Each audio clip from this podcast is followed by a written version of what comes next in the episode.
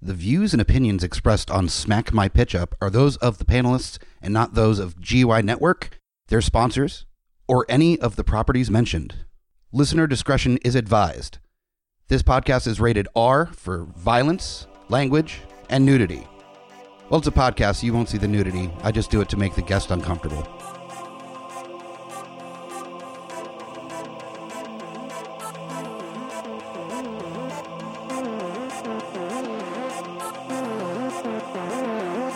In a world gone mad with unnecessary reboots, remakes, and sequels, only one podcast has the guts to make it even worse. This is Smack My Pitch Up.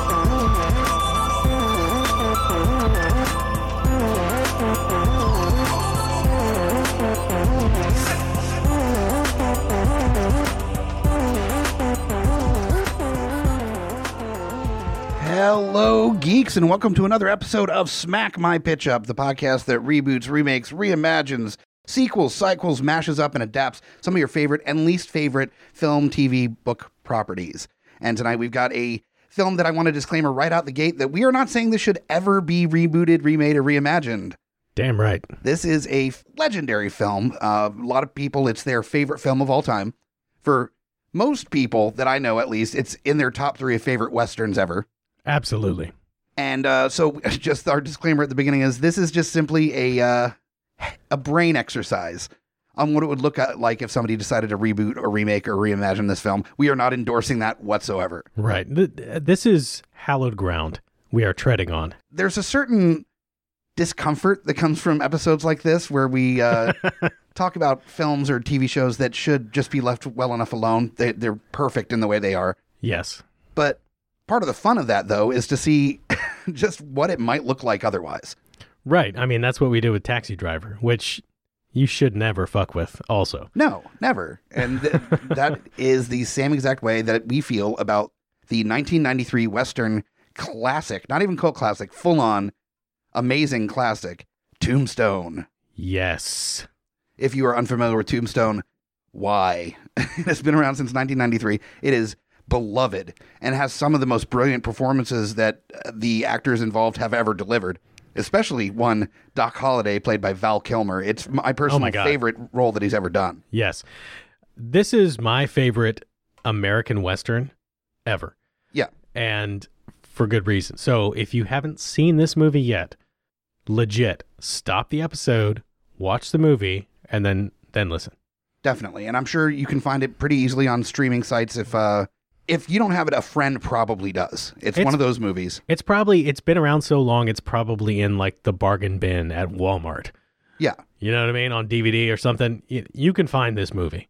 or i was running into uh, amy and i were looking to watch twister the other night Yeah. just had a wa- weird want to watch twister Fun movie. was not on any streaming sites Really? and so we looked around and it was available on amazon and stuff but we wanted it that day found it at second and charles for like five bucks and i'm sure there's a million copies of tombstone at second and charles if you have one near you or any- absolutely. any used movie store is going to have a copy of Tombstone Absolutely. for cheap. So Go get it. yes, definitely, and and you will rewatch it most likely. It's just one of those movies. So here to help me wax poetic, my Huckleberry on this uh, on this episode about Tombstone is the sh- showrunner for Beautiful Disasters, a regular on the Geeks Under the Influence podcast, and uh, my guest tonight, Herr Grutz. Glad to be here, man. Absolutely, This is going to be fun. We've talked so much just in our friendship about this movie. We've watched it together. We've Oh, yeah. talked endlessly about this movie. We can quote most of this movie. yeah, we can. Between the two of us, we could probably quote 50% of the dialogue. yeah, I think, uh, and that's not even really exaggerating. I think we very No. much could. Not a bit. Like, all the characters have iconic lines. All of them. There are those classic scenes too, where it's like three or four minutes of dialogue that I could probably nail down the entire scene Yeah. No, easily. easily. When when uh, Wyatt and Doc see the, each other for the first time in Tombstone, Oh, that whole yeah. scene is brilliant. And you've got uh, Billy Bob Thornton showing up ready for revenge, and then realizes who everybody is, and is just like shooed away. You may go now. I'm sorry. I forgot you were there. Yeah. you may go. Leave the shotgun. even like the saddest scenes, like the whole s- sequence between Bill Paxton's character Morgan when he's dying. Oh my god, I know all of it. and and now that Bill Paxton has sadly passed away, it it's so much heavier now. Oh, when he was like, you know what they say about seeing a light when you die? It ain't true. It ain't true. I don't see shit. Just- Oh, dude, I'm s- yeah, that gets Oh. me. Now it's it's even more of like a emotional moment. It really is. And everybody in this movie is delivering 100% in their roles and Yes. chewing every bit of scenery there is. Yeah, but it's fine. It's absolutely fine. It's a western. that's kind of the whole point is it's supposed Right. to be this over the top, bigger than life kind of thing. And that's exactly what Tombstone in is. It doesn't try to bring in realism or uh now the funny thing about that though is that the storyline in Tombstone, though not 100% accurate, is way more accurate than uh, a lot of other westerns are with from their source material. A lot of this happened the way that they're showing it Right. an example is the uh, river scene where Wyatt goes out into the water and is shooting and going, no, that's recounted as having happened exactly that way, beat for beat. Right. That happened. Now, you know, obviously like people recounting stories, Sure, it might yeah. be a little, you know, dramatic, but it's still iconic. yeah. And if that's how they said it happened, fuck yeah, dude, put it in the movie because it was awesome. And also, there's no one giving a different version of it. You know, this is the version, you know, that's all history is, is just the version that is left, you know? Right. after something happened. So that's it's now history that that's how things went down. The gunfight Yeah. at the OK Corral. I've seen documentaries about how that went down, and there are some arguments as to whether or not it was more of a turkey shoot situation or uh, if it was an actual like showdown. Right. So Right. that that's all up for debate. But Tombstone really did a good job of looking at all the material and trying to be as accurate as they can while still delivering cinema. You know, Yeah. you gotta you gotta do some twists and turns there. Famously, like uh, I've read that the actual director, who I forget his name, Uh, Cosmatos, I think. something. I actually, yeah, I think it was uh, Panos Cosmatos' Yes. father who directed it, and He he wrote the script for Glory, I believe, yeah, and this was supposed to be his directorial debut as Tombstone. I think. and he was having problems, and Kurt Russell actually took up the reins Mhm.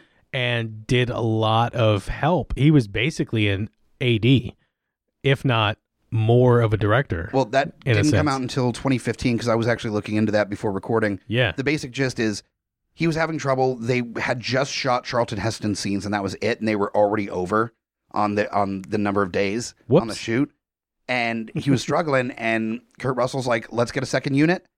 I'll take care of a lot of the shots and everything. You have the credit for directing, yep, and uh, I will keep this under my hat uh, as as long as you're alive. That's just going to be credit to you." And 2015, it was like 13 years after the director died Right. is when he came out on some Western page because Kurt Russell's actually deeply involved in like Western reenactment communities and stuff. Like he he lives this shit, yeah, hell yeah.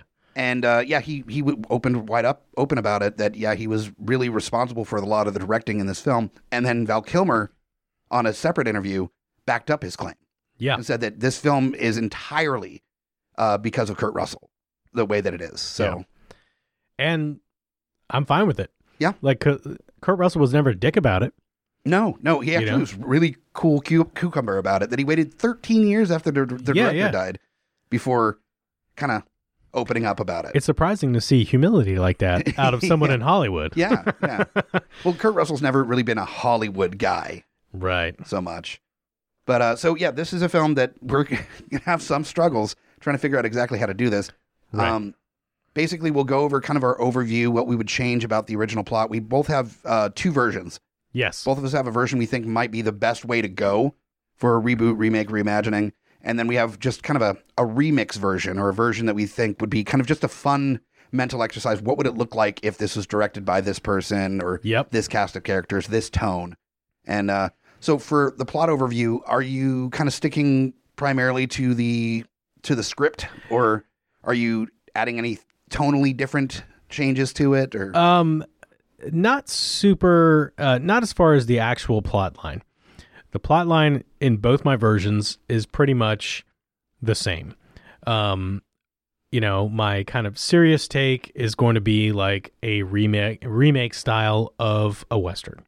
Okay. However, uh, my other take is a reimagining, Yep. um, which will take it out of that era into a different era. Oh, But okay. both both ways, you know, I have the same kind of cast of characters in the sense that, you know, we have this, you know, lawman who has retired, his family comes in, comes into a new place, has struggles, there are villains, etc. But uh, both are kind of holding to the tombstone storyline. Okay. Yeah. I'm uh, sticking relatively close to the script myself as well. Tonally, there's a slight shift for my uh, serious version. For the for the remix version, very extreme shift Right. in the in the tone. Uh, but the serious version, the version I think could work best. Yeah. I really wanted to kind of incorporate the fact that Wyatt and company weren't the Captain Americas of their time. They weren't these like, you know, these good moral men that like stood by White had been arrested before. He um he had he met Doc on the gambling circuit. He was a professional gambler at times. Nice. Uh, he was caught like uh, cattle rustling and and or like c- cattle theft or horse theft or something that he was in jail for before this. I mean, he was on both sides of the law at different points in his life, and they came to Tombstone in in the actual reality to start building carriages, and they just didn't have enough connections to really get it going. So we fell back on what he was used to, which is being an enforcer, being you know being involved in like casinos and gambling and right. Right. Right. and uh, they weren't exactly the situation that happened at the uh, what was it the the Chinaman I think or what was the name of the sh- the, The the Oriental. Oriental sorry yeah the- I- it's not the preferred nomenclature. yeah but it's better than Chinaman uh, the Oriental um that happened almost beat for beat according to recounts that he straight up like grabbed the dude by his ear and shucked him out the door so oh, Billy Bob. yeah Billy oh Billy in the Bob. original, yes one of his earlier earliest roles. Yeah, I think. absolutely. Yeah. To the point when I was showing the film to Amy, she was like, "That's not Billy Bob." Until we looked it up, and then she was like, "Okay, no, oh, I see it now because he's so young, he was he's the young. He was a little grizzled- bit. He was a little bit bigger too. pudgier." Yeah, Yeah, he didn't. He he lost a lot of weight later in his career, but yeah. But uh, so I definitely wanted it to be. The tone of it is the the Earp family coming in is that they're the issue with the Cowboys isn't so much is that they're breaking the law and we are former lawmen, so we have to uphold the law. It's more control of the town is kind of like who's who's the person making the money off these plebs in the town. Nice. Is more of the tone with them having a moral high ground to a degree over the Cowboys, but not to a point where it's just this black and white that's done in the original Tombstone. I want a little bit more gray area. no, I feel you. Okay, And uh, additionally, I want to downplay the romance a bit. I feel like that there were parts that made that a little bit clunky. Like it felt like the movie was lying to me a little bit about how like he was not cheating on his wife. There was just this like unspoken attraction, and she was on opium, so it's fine. And you know, it just seemed kind of glazing over the whole thing.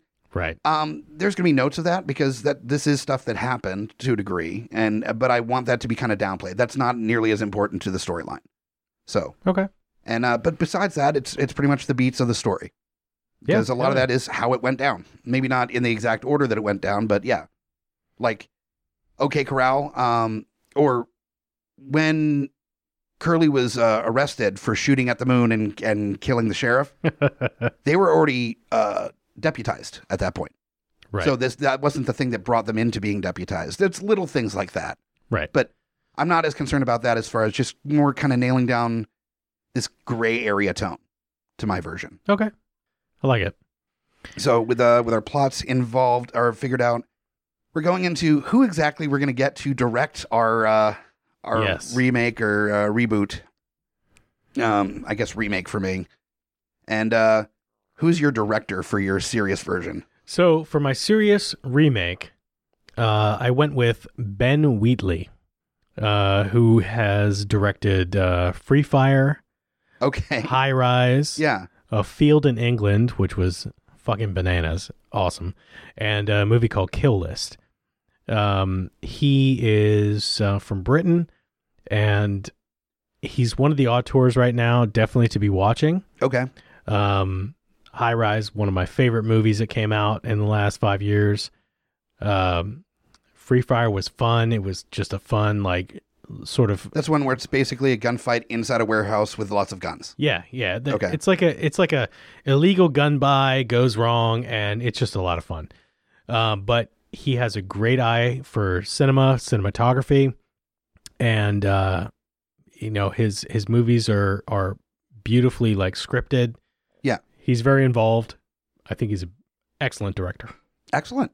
So you're definitely going more of an artistic approach to this uh, version of Tombstone. both of my versions have kind of uh, n- newer auteur A, a directors. stylized approach. Yeah, but uh, I think he would bring a, a great um, sort of essence to uh, a remake Western style version of this movie. Okay.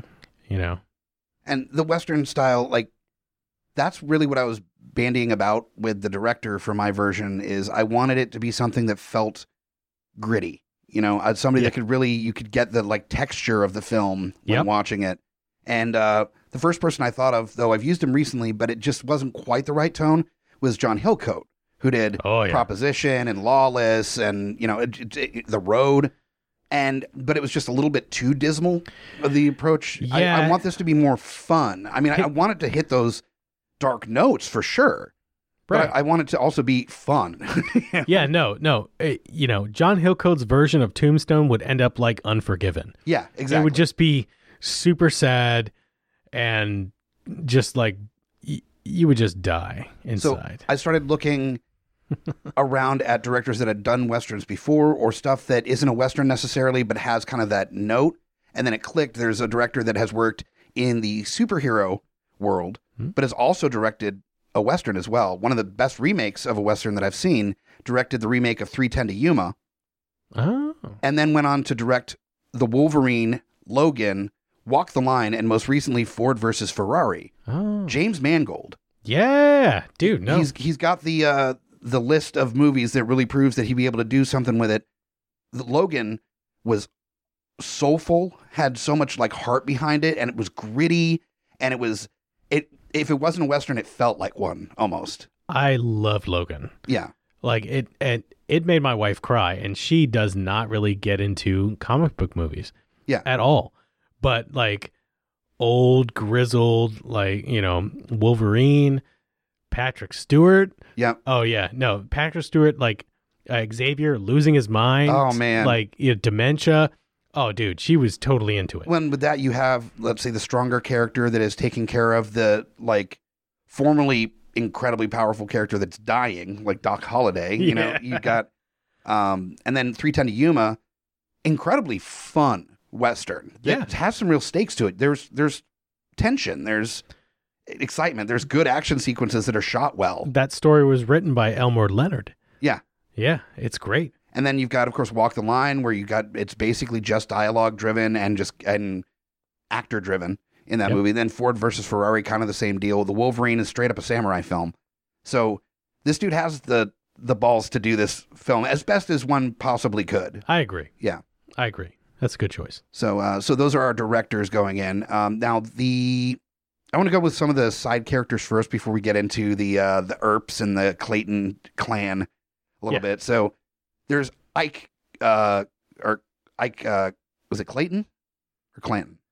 Ike Clanton. I think. Clanton. Okay, Ike Clanton, who was uh, played by the main villain in Don't Breathe. he, he was also Oh my god, it was. it's the same actor. Holy shit! Yes. I totally didn't. I didn't until I was putting Make this that together. Yeah, connection. and that he plays a badass in just about all of his roles, and as Ike, he's this like, like sniveling, like shitty dude that when the real shit goes down, he hides. Yeah, no, he's he he talks big when he has backup. Yeah. and as soon as not, I don't have a gun. Throws away his fucking red sash later. It's Yep. like, dude, you are such a bitch. Yep. So that's a really fun character to cast. I don't know if you got him on your list or not. I didn't. Okay. I, because there's so many characters, I had to drop a lot of people that I wanted to cast. I had to hit the main ones, but Ike and mine, it's such a fun character to play with. It's like the the comedic relief, the R2D2 C3PO character of Tombstone. so okay, yeah, yeah. so I wanted I to gotcha. definitely have him in and uh, I wanted to go with a actor that was familiar with the director, um, but also could definitely play a Western character. He was in 310 to Yuma. He was in Alpha Dog. He was the messenger guy in 30 Days of Night. Uh, Okay. Ben Foster. Oh, he's good. He's a very good actor, and he's like young enough that you can kind of play the whole like younger, sniveling, you know, getting back up by the real Yeah. cowboys kind of role. He's intense too. And I wanted that intense too. Yeah, he, he he's an intense actor. Yeah. Yeah. No, So- I, li- I like him. Yeah, ben and- Foster's awesome. and I haven't seen him in enough lately, and I think this is a really good role for him. I think Yeah, it would yeah, be a lot of fun sure, to see what yeah. he could do with the part. so uh, some of the smaller characters, I was casting the two brothers of White Earp, Sure. the other two Earps. I did do Josephine Marcus, who was the love interest. I was debating about that, and I did not. That was so- the one I did. Uh, outside of that, everyone's major. You know, Yep. I have, I- Okay. you know, I got Wyatt, Curly Bill, Yep. Doc Holliday. Johnny Ringo. Johnny Ringo. Yep. Okay. So mine is Ike. Yours is Josephine. Yeah. So who do you have for your Josephine? All right. Oh, For Josephine in my actual Western remake by Ben Wheatley, I cast Scarlett Johansson, Okay. who is awesome. And she has been crushing it lately. I mean, she has a couple nominations right now going on. I think so. you know, uh, she's outstanding. She is really coming to her own as an actress. Um, she's done great things over the years. I mean, Under the Skin as an alien. Oh, yeah. Holy fuck. But she can bring the drama too. I have not seen Marriage Story yet, but I really want to. It's one of those I really want to see that movie, but it's apparently so heavy that I want to be in the right mood for it. Absolutely. Yeah. Yeah. It's like a Todd Solondz movie or something. You know, it's Yeah, like, it's just right. like so heavy. It's like, oh. But I cast her, you know, obviously we know everything she's ever been in. Yep. But she has that charisma that she could be in the sense of Tombstone, like that dramatic person that came into the town Sure. to entertain.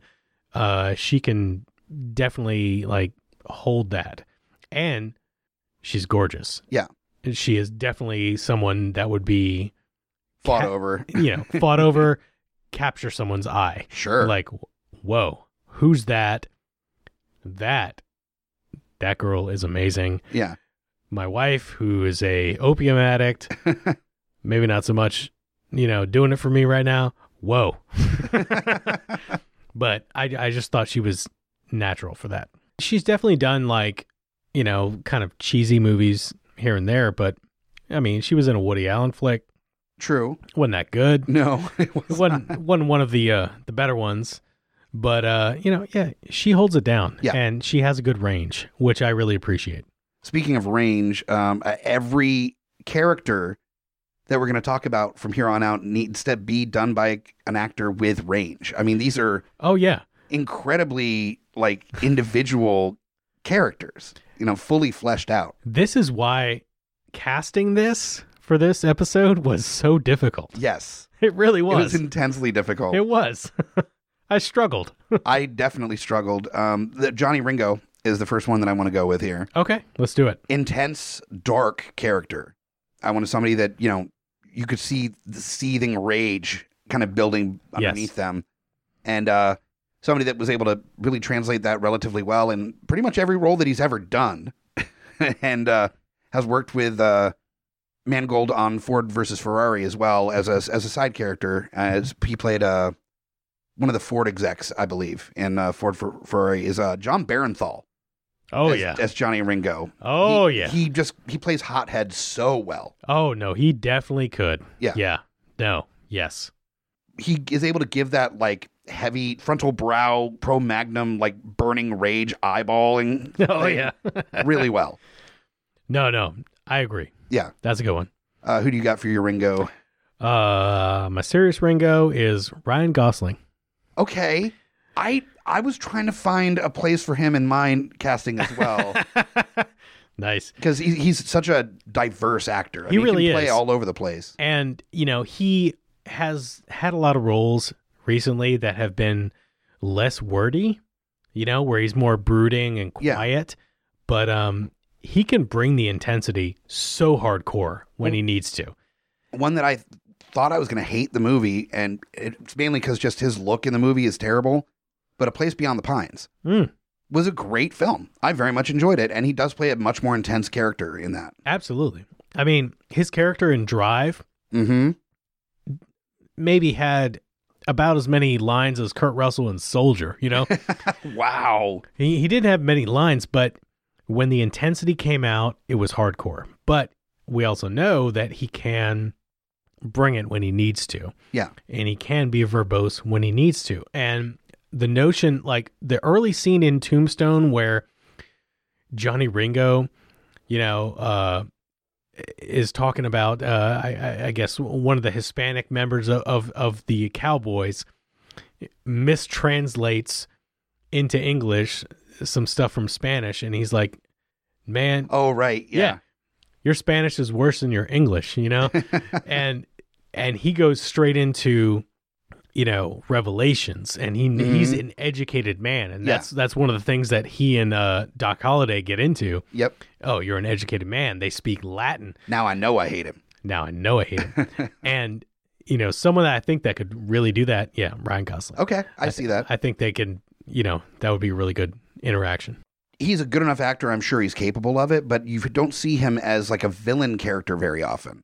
So, or if he plays a bad guy, quote unquote, he's a like lovable bad guy, or you understand his. Yeah, yeah, he's kind of like a yeah, in in in uh only God forgives or yeah. Yeah. And Drive, you know, he's kind of like the anti-hero sort of Sure. dude who's intense and also uh capable of great violence. Yeah. Yeah, no, he's he's fantastic. Okay. I I think he could do it. I dig that.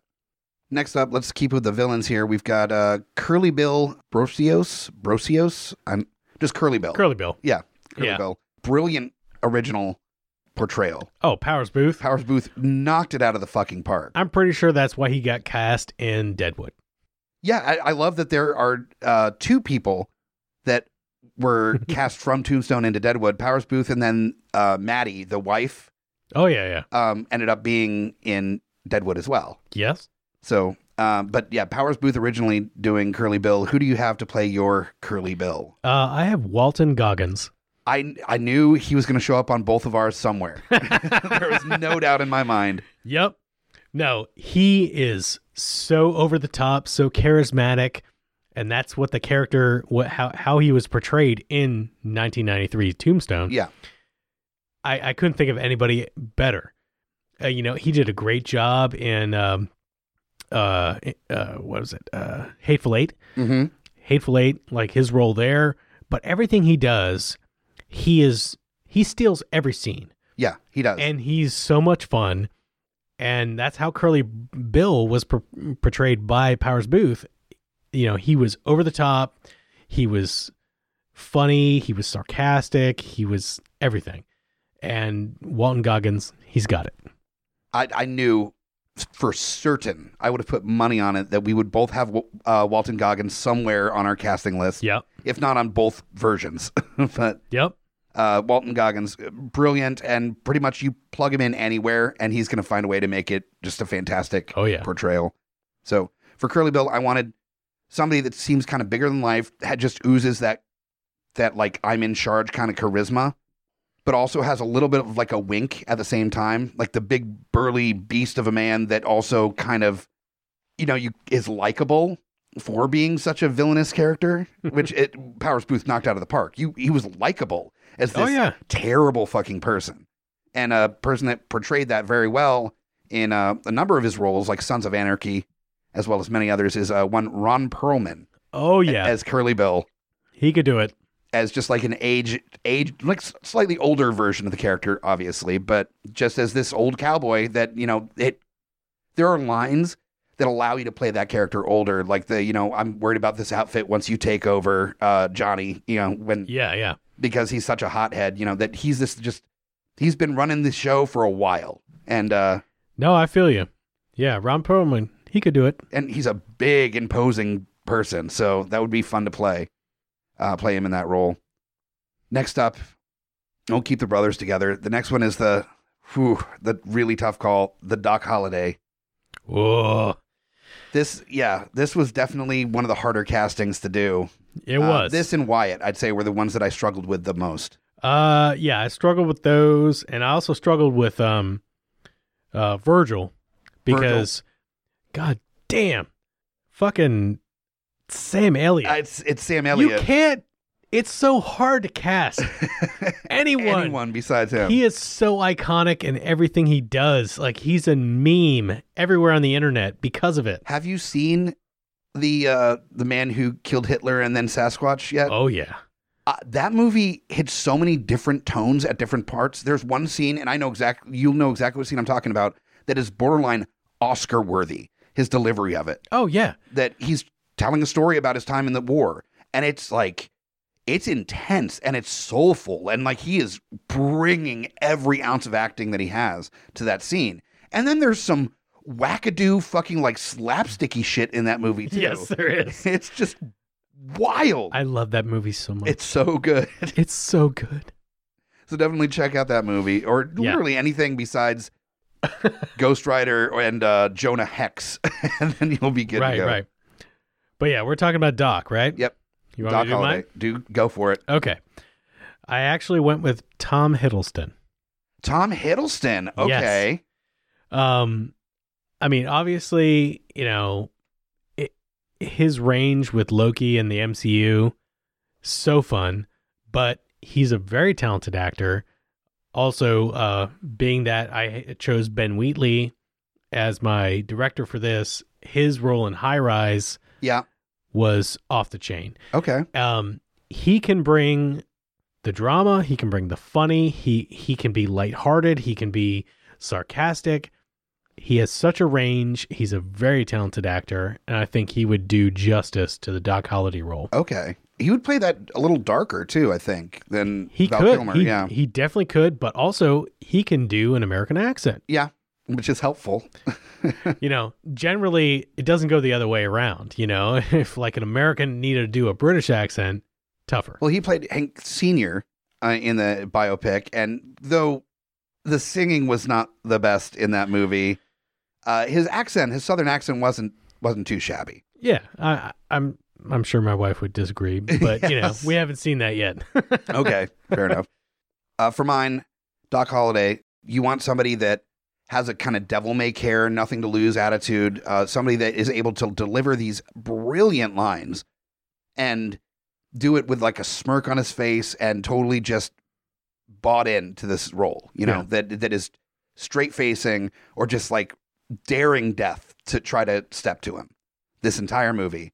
And this is where I put Walton Goggins is uh, as Doc Holliday. I feel you. He, he, he- that's He could do it. a number of these different roles in this film. No, he could definitely do Doc Yeah. Holliday. He would go so over the top, and it would be so. I would just gush at every scene. So much fun to watch him Yeah. do his thing as Doc Holliday. Yes, So yeah, yes. I, I think um, that that's where I decided to put him. We've already talked about Walton Goggins, so we don't have to get too much deeper into that. He's able to be slimy and uh, and shitty, but also it's very very charismatic at the same time. Oh yeah, yeah, which is what you need for a Doc Holiday character. Somebody that is just kind of a piece of shit, but so lovable that he gets away with it. oh absolutely. Yeah. But still has style and class somehow at the same time. Yeah. It's weird. I'm just thinking of his scene where he's been playing poker for like three days straight and he's got his like buxom bride that's like just plying him with booze and uh just seeing Walton Goggins with like s- a strand of hair hung over his face and just kind of like leaning forward and kind of wobbling back and forth, just like well beyond where he should be up. and just doing his thing as Walton Goggins, and it would be brilliant. Absolutely, Absolutely. brilliant. He would bring every note of like humor to that scene. Playing the piano, Yeah. Frederick fucking, Fucking- Chopin in that Tennessee accent. Oh.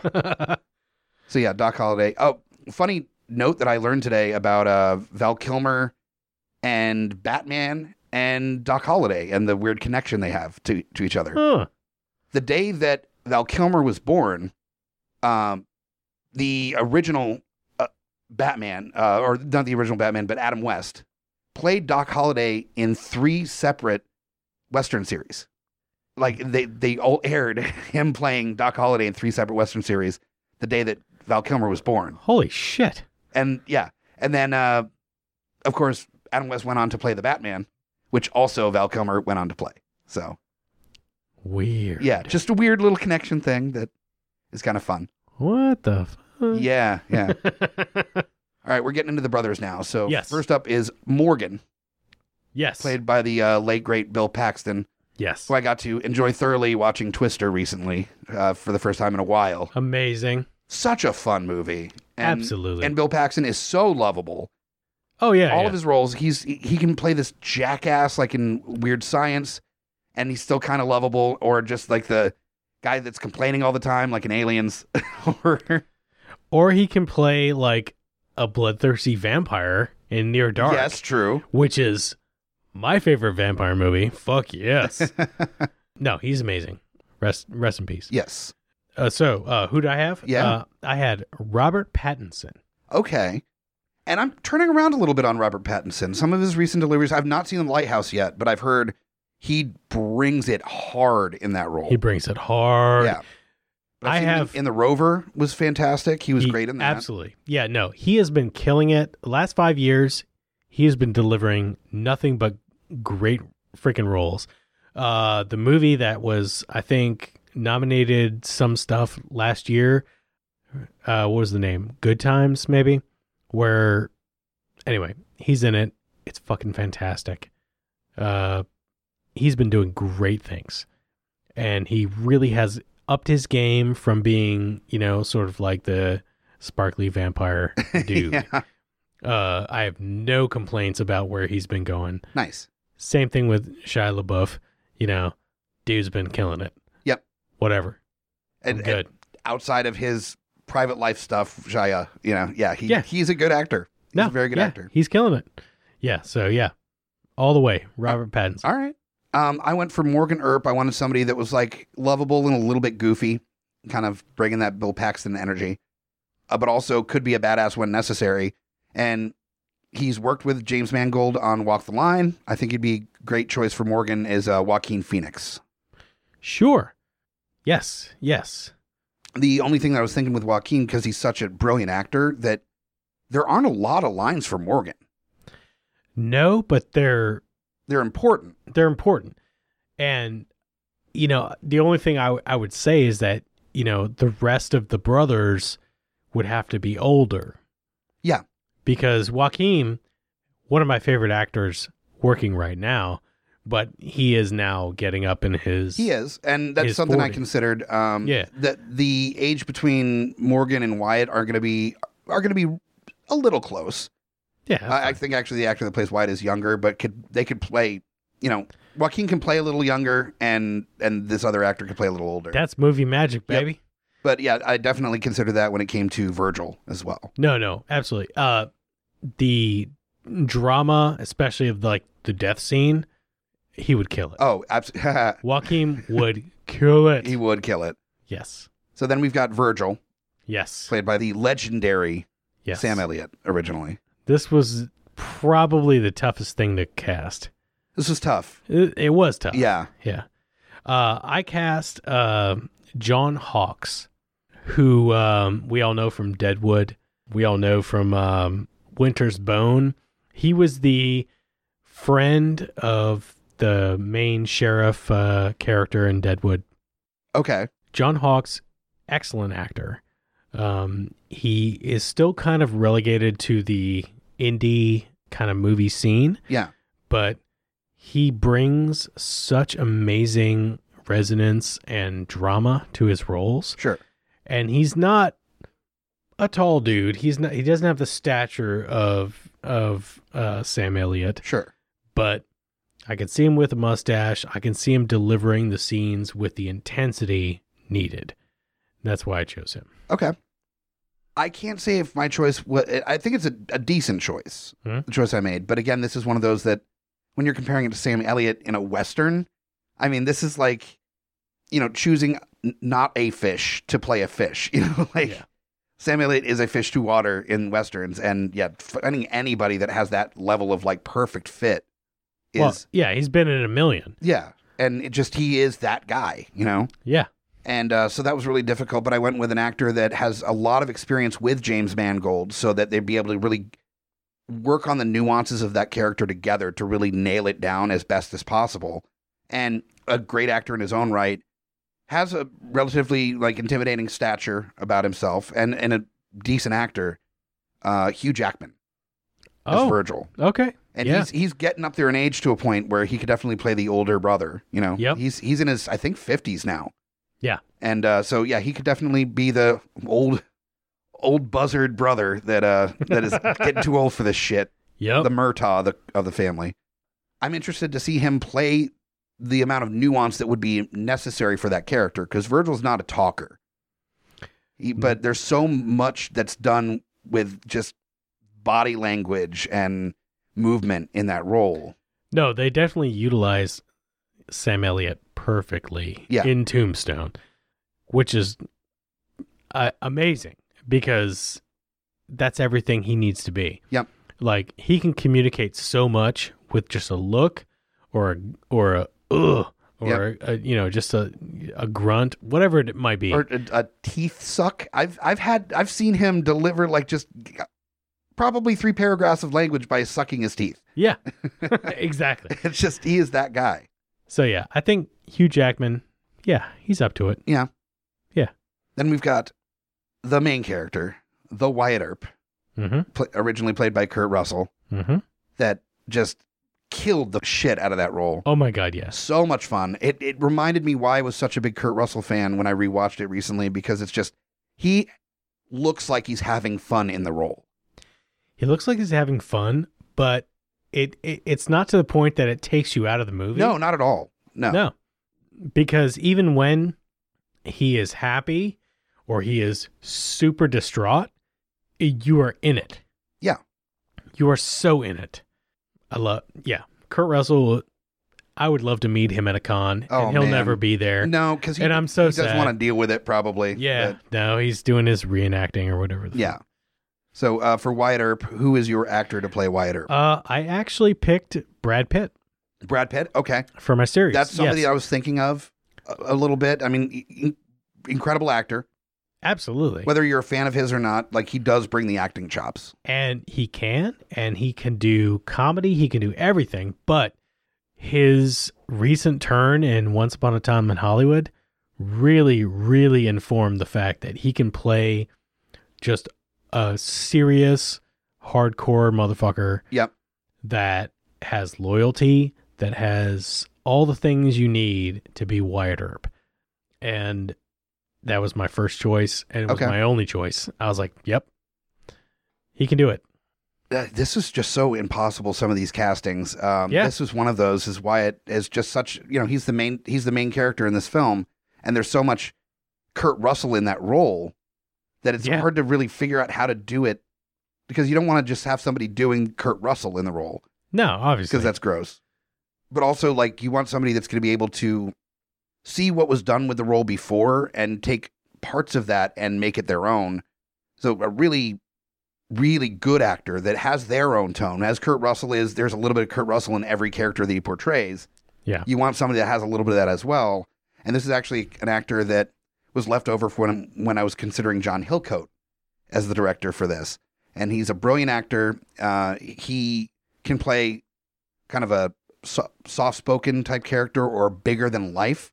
Mhm. Uh, and uh, I'm, I'm a huge fan of his, and I would love to see what Tom Hardy would do as Wyatt Earp Ooh, in that role. Mm-hmm. And then you would also get like yeah, all the women coming out to see the movie because Tom that's Hardy. true. Yeah. Yeah. no, it's it's very true. Yeah, I mean, all the women would come for Brad Pitt too. true. That's true. Yeah, but no, Tom Hardy, he could handle it. yeah.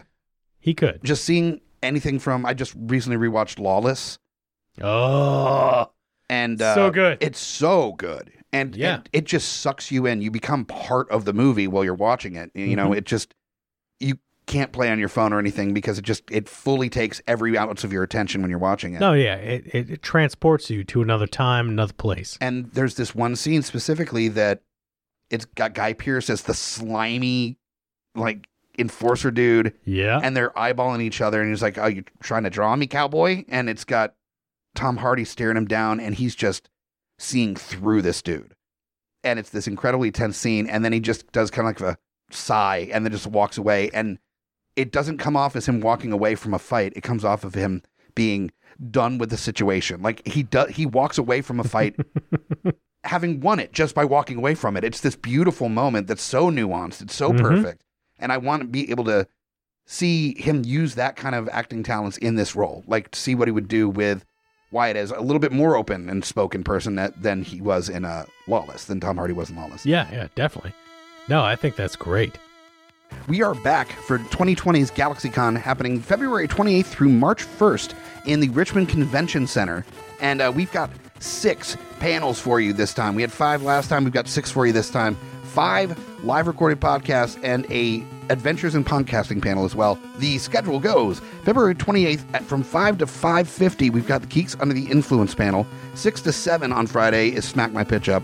Saturday from 4 to 4.50 is Geek Father and uh, 8 p.m. to 11 p.m. is Beautiful Disasters. That's going to be both showing a main feature film and then discussing it afterwards. They're going to be showing Space Truckers and then uh, showing both Space Truckers segments while talking about it and also segments of other films featuring celebrities that are at GalaxyCon.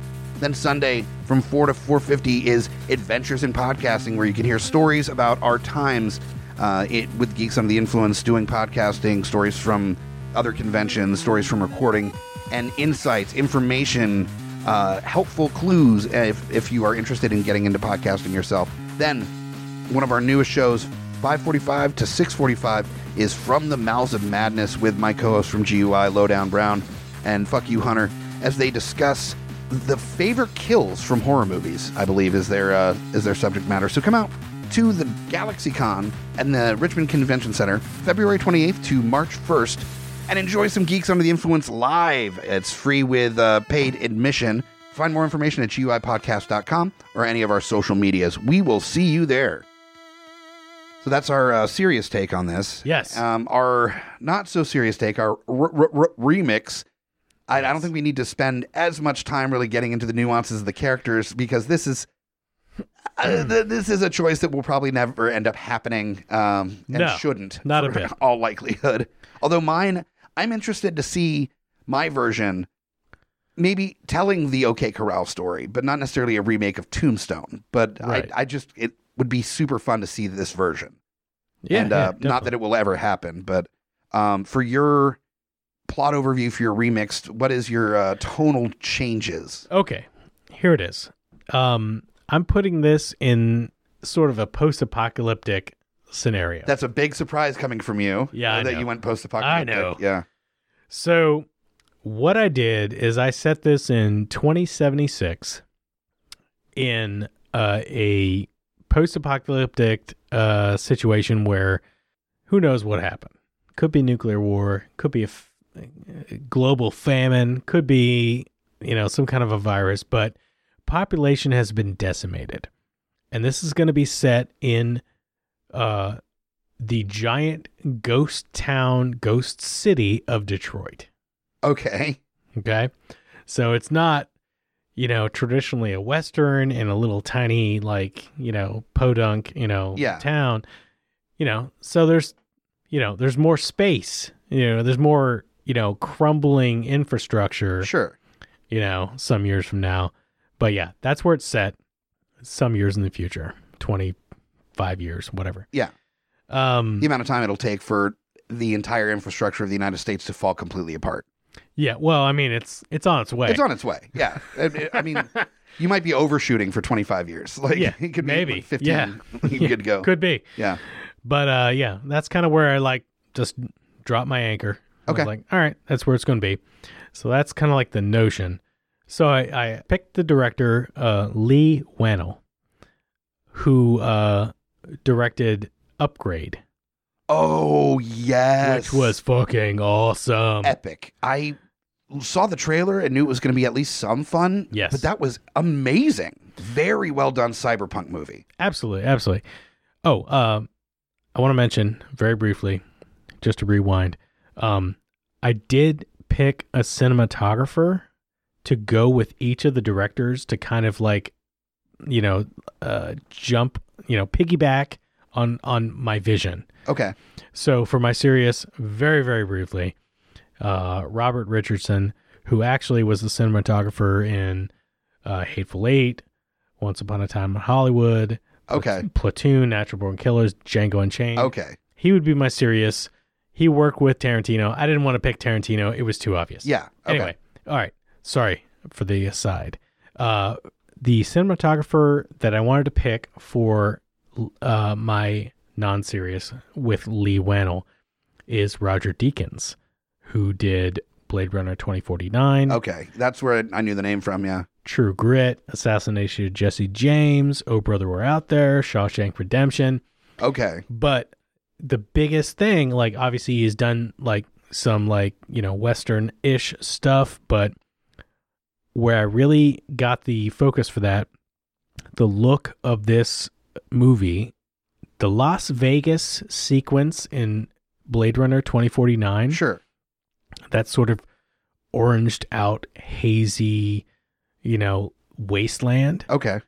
That's kind of what I want to put over Detroit Okay. okay so that that's my vision anyway uh i absolutely love lee wannell's uh upgrade i love that movie so so hardcore yeah. it is so much fun like as an action like cyberpunk movie fucking amazing Well, also the the choices of how the main character's body moved during that movie was brilliant. Where you saw Oh, yeah. him reacting to what his body was doing with surprise when it was happening. Oh, in yeah. such a beautiful way. if you haven't seen upgrade go watch it it's awesome Absolutely. i freaking like clapped after i saw that movie I was sitting there like a little kid in a candy store, just like clapping while I'm watching the movie. Yeah, no, I had to So see. I fun. had to see it a second time. Yeah. Uh, like straight up. I'll start with Wyatt Earp. Uh, this is where I kind of changed things up. Okay. Okay, I I went with um, Chiwetel Ejiofor. Okay. Okay, I'm probably mispronouncing his name. He's amazing. He was in Serenity. He was in Red Belt. 12 He's- years a slave. Twelve Years a Slave. He's an outstanding actor He is.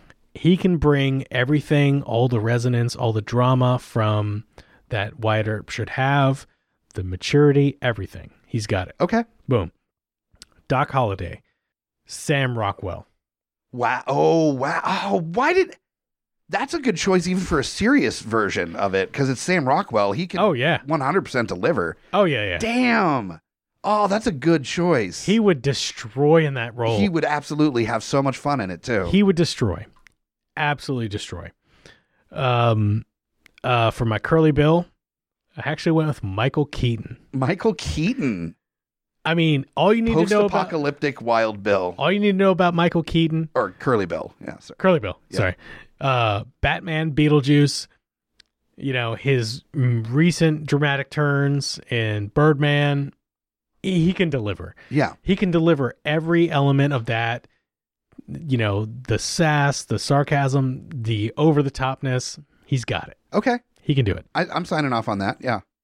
Um, for my Johnny Ringo, I went with a actor named. All right, let me make sure I get this right. David Dastmalchian. Okay. Okay, um, he is kind of a character actor. Uh, most recently had a, a supporting role in the TV show Reprisal. Which I've been dying to see. I need to watch that. Yeah. Uh, he played one of the Three River Phoenixes. He's fucking amazing. Uh, he was in the Ant Man movies as the Russian roommate. Okay. Yeah. Okay. Uh, he's been in a number of things. He was actually had a small, a very small role in Blade Runner 2049 as like the um, coroner, or the the guy who got killed. Oh, by- sure. Yeah. Yeah.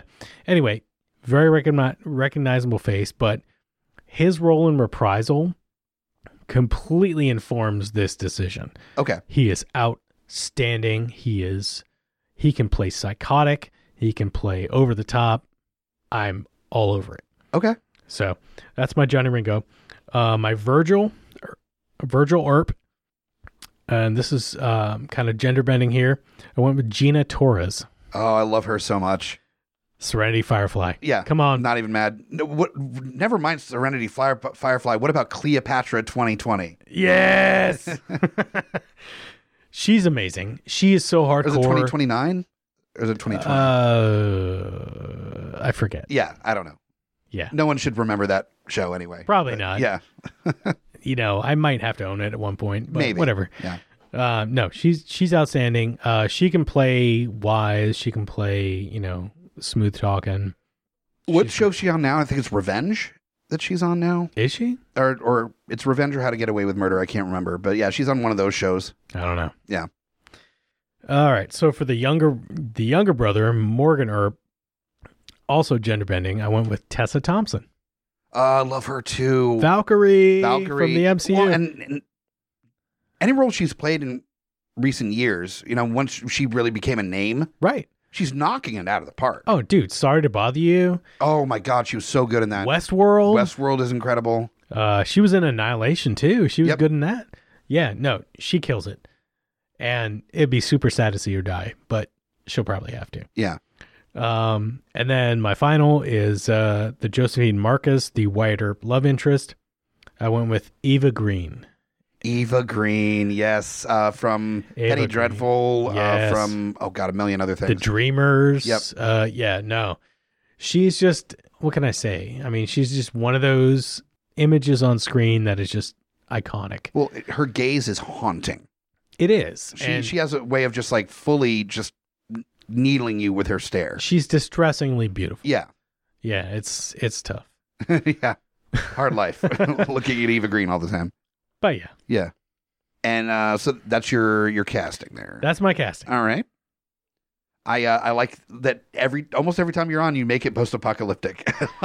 Well, I had to this time. yeah, no, I understand. I It's just, wanted to take it out of the like the old west it makes it a lot easier. into the new west. I The kind of did it, future a West. cheat as well because Yeah. that's a cheat. It's totally a cheat. Yeah. I also did a cheat, so I didn't have to worry about necessarily like the the timelines or like the races of the characters or anything like that, and just do whatever the fuck I wanted to.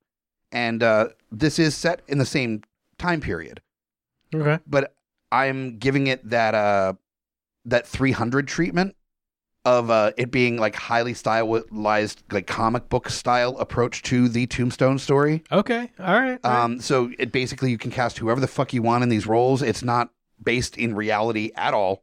Uh, this is just a fun comic book version of Tombstone, and I have uh, the team of Frank Miller and Robert Rodriguez coming in, sin- reprising their Oh. directing duo from Sin City to do Tombstone. Is it going to be in black and white? Um, there's going to be moments in black and white. There's going to be moments that are in that like that like yellow, like, like, yellow haze, like you were talking about. That you Nice. know, just the the full on like colorized Yeah. kind of tone with different different scenes, different parts of the world having different kind of like shades eh, on like a soft sepia tone kind of deal. I like it. So.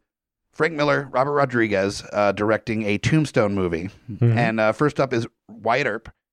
And uh, Robert Rodriguez is actually very good friends with this actor. Uh, they ride motorcycles together, and I think he would be a lot of fun in a comic book version of it. Norman Reedus as Wyatt Earp. oh, nice. I think it would be super fun to see what he could do there. And Yeah. he's he's he always looks wet. like, I don't know why he just always looks wet. And I'd be interested to see what you know Daryl uh, from the uh, from the Walking Dead could do in Okay. in, in, uh, All right. I in dig it. Tombstone. Then Virgil, I wanted you know older actor for sure, um, and one that maybe has seen a lot of shit. And I haven't seen what hi- his face looks like recently with all the plastic surgery. I know the last time I saw it, it didn't look great. So we'll see what he looks like. Uh, it might be terrifying, but uh, Mickey Rourke as Yes! Virgil. yes. Um, I, I love Mickey Rourke. I am upset about his face now, but Yeah. it's Yeah. been- it- It's a it's a rough go. it is a rough go. But he's an incredible actor. I would love to see what he could do with Virgil's character in, Yeah. in the comic book sense. He you just know? had to get into boxing yeah, and like smash his face all up. Yep. Then we got Morgan. Morgan was tough. I this is an actor that has been in a lot of Robert Rodriguez films and it, it was kind of like yeah, I had to put him in somewhere for it to fit and it was also kind of fuck it. You know, these are the three badasses. So you got Norman Reedus, Mickey Rourke, and Bruce Willis as uh as Morgan. Uh and because fuck ages. Ages don't even matter Yeah, either. fuck. yeah whatever. Uh, as the three brothers that are bringing justice to this town and to help him out is Doc Holliday, Mhm. played by Freddie Rodriguez. Oh, what? yes. Wisecracking Freddie Rodriguez, five foot two, I think, Freddie Rodriguez as Doc Holliday. Nice. And then okay. you kind of play with it a little bit that he's not one of the brothers. He's a, a friend of Wyatt's primarily that isn't necessarily trusted by the others. He's kind of a pistolero type character, and uh, and he's this tiny dude that's got a little bit of a Napoleon complex, but he's also the best shooting, rootin' tootin' shooting dude in the, in this town. All I'm thinking of is Martin Short from fucking Three Amigos right now. a little bit. That is kind of his role in this. yeah. Uh, then we go on to uh, to Curly Bill, uh, where I had Ron Perlman in my serious version. For Curly Bill in the Robert Rodriguez Frank Miller version, no better than Benicio del Toro. Yes. And that also informs the tone. Not only are we going with kind of a comic book uh, approach to this, but I also want it to be kind of an anti hero story where you're actually kind of following the cowboys as opposed to the Earps and nice. it's more of like this is a lawless town and the only the only thing that holds it all together is the cowboys that have been there to kind of keep it in shape and prevent it from falling apart and then here comes these like three good old boys you know f- um, coming in trying to like put their own their own claim to this town and they're not going to let them and you, so the uh, the cowboys are m- m- mostly mexican not entirely but um, th- yeah that are, are coming in being like yo dude what the fuck Like- I was actually looking at him for a Curly Bill option. Yeah, Then I was like, okay, wait, no, Michael Keaton. yeah.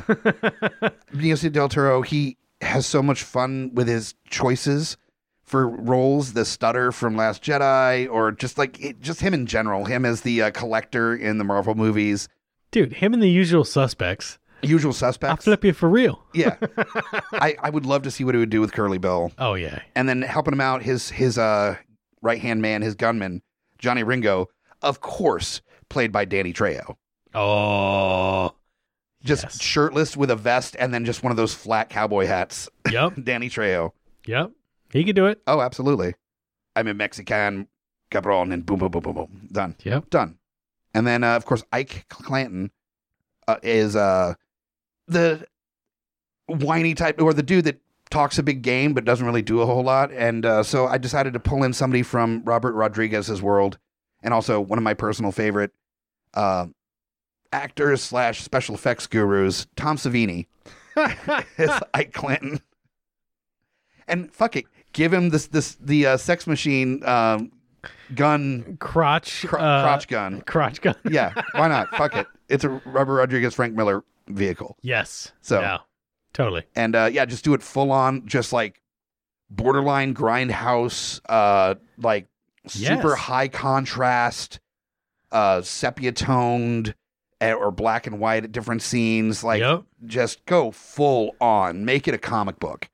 Absolutely. and I feel like even though this is my remix funny version, that would be a different enough approach to it that you could Mhm. almost get away with it Yes. because it wouldn't g- be even a note of the original, Absolutely. and so no no one would claim that you're trying to like cash in on like just the name or anything like that. You're making your own thing for Yes. sure. So, yeah, that's uh that's my Frank Miller Robert Rodriguez comic booky tombstone movie. Hell yeah, yeah, yeah. I feel like I, I I have to quantify like you know my non-serious one set in the future in this like sort of wasteland Detroit. You know, it's gonna be kind of gang warfare, and then our good characters, the Erps, Yeah. and and the Doc, are there to you know kind of you know sort of take control in a sense. Yeah. You know, but it. I, I think it'd be fun. It would be Fuck super it. fun. Yeah. And I think there's room for not maybe our serious versions. That's where it goes into that that it doesn't need to be remade really. Yeah. But our funny versions, I think there's room in the world for that interpretation. I think so. yeah.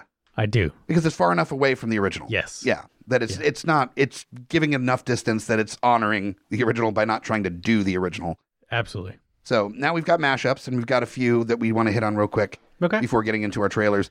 Uh, first one up is from our friend Jack, who's been on um, several of the shows on the network. oh yeah. Suggested we mash up Tombstone with Wild Wild West. Whoa. Yes, the uh, abysmal pseudo steampunk western yeah, starring yeah, uh, bring it Will into Smith. The steampunk universe. So bad that even the steampunk crowd does not adopt it. There's no other steampunk movies besides Steam Boy. And they're like, no, I will not take that movie. Yeah, no, it's animes and that's about it. That's about it. Yeah. yeah. Yeah, I just can't picture uh, Doc Holliday with two Gatling guns on his arms, like digga, digga, digga, digga, steam powered. No, what it would be is I think the ERPs would be just the old school pistol whipping, you know, new sheriffs in town. Yeah. And the cowboys are the ones that have all the weird contraptions that they're trying to take Mm. over the town with. So they got got to use good old fashioned grit against the oncoming technology. And you could have some uh, something about like the dangers of m- modernization in the old west or something as some like parable. But you would have to flip the script because the Cowboys would win because they have Gatling guns. Will Smith didn't have no Gatling gun. Yeah, but he was the good guy. Yeah. So you got the Wyatt, uh, Wyatt Earp and company as the good guys with no Gatling guns, Eh. taken on as the underdogs. These rootin' tootin', uh, robotin' cowboys. Dudes that have an iron giant.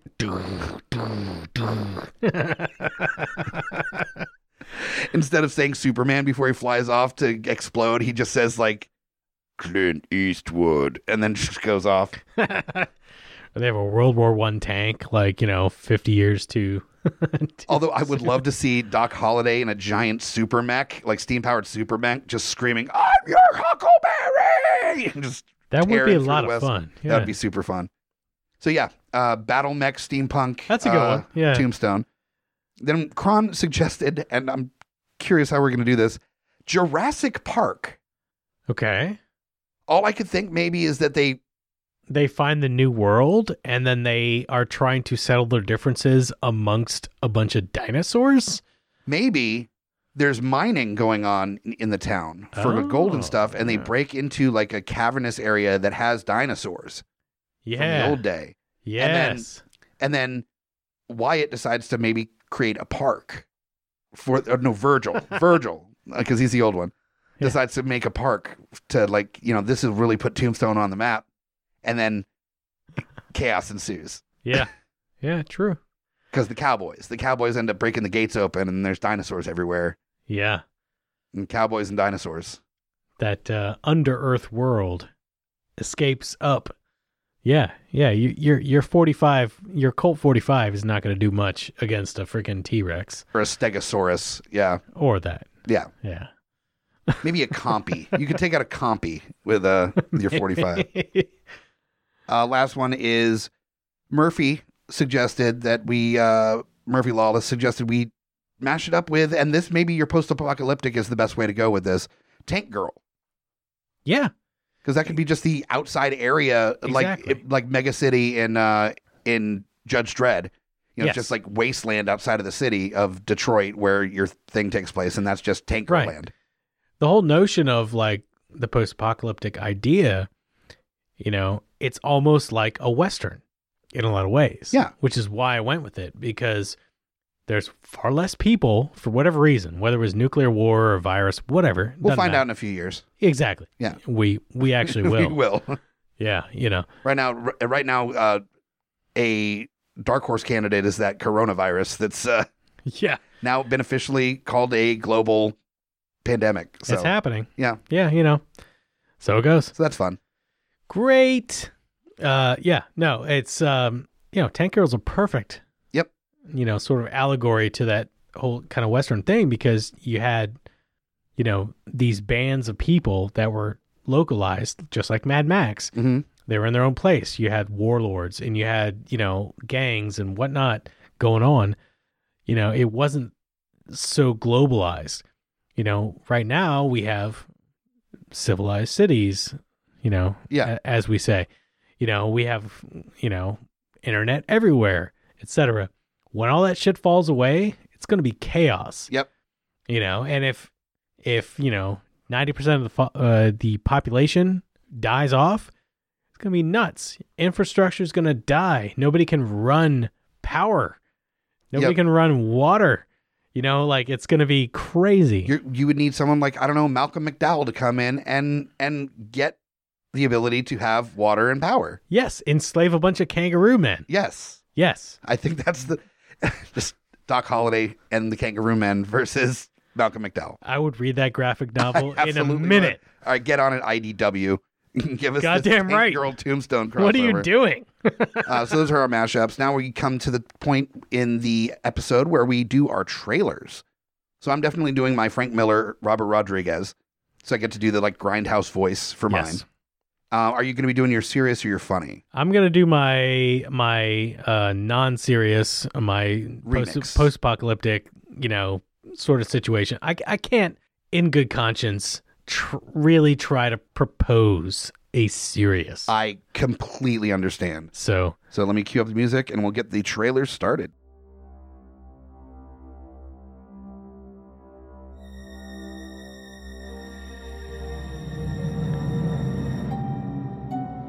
In the near future, a band of ne'er do wells have found themselves in the broken down wastelands of Detroit, a ghost town.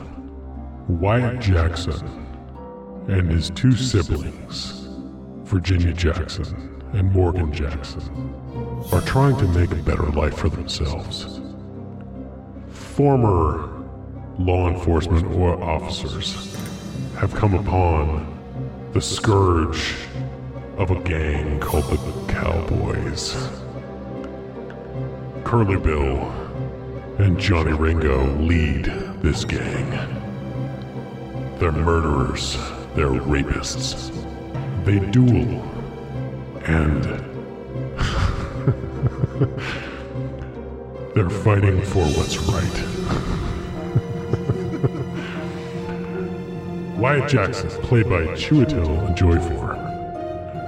His sisters, Virginia Jackson, by, played by Gina Torres, and Morgan Jackson, played by Tessa Thompson, battle against Curly Bill's Michael Keaton and Johnny Ringo, played by David Desmalchian. Meanwhile, Wyatt Jackson, the love interest, played by Eva Green. They fight for what's right. Revenge. Love. Everything. Directed by Lee Wannell, director of Upgrade. Check it out in 2020.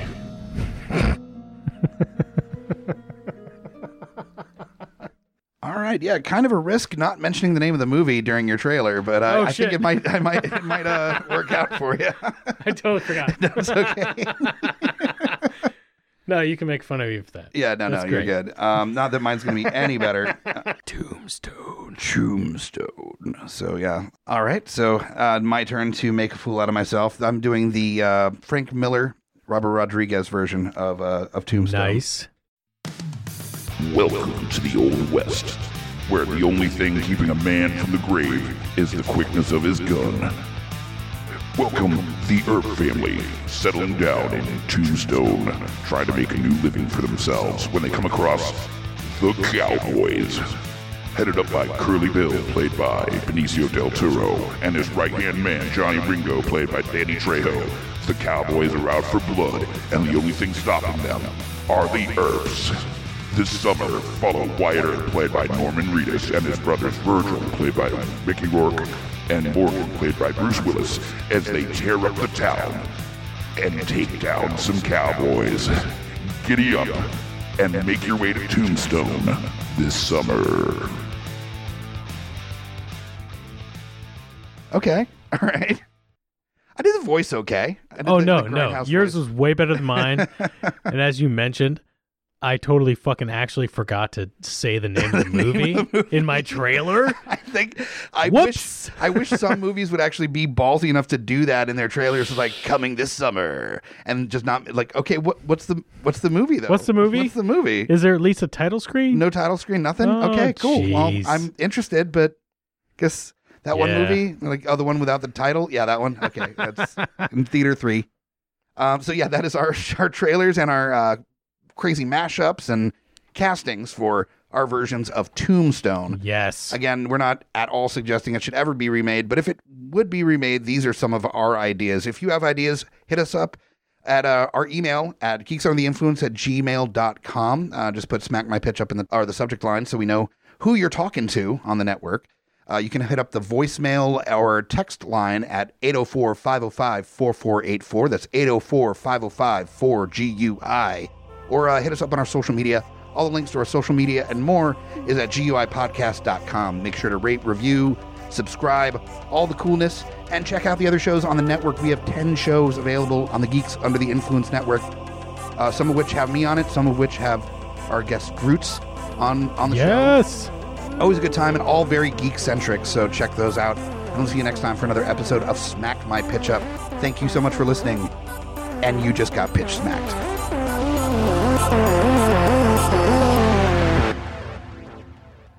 GUIPodcast.com.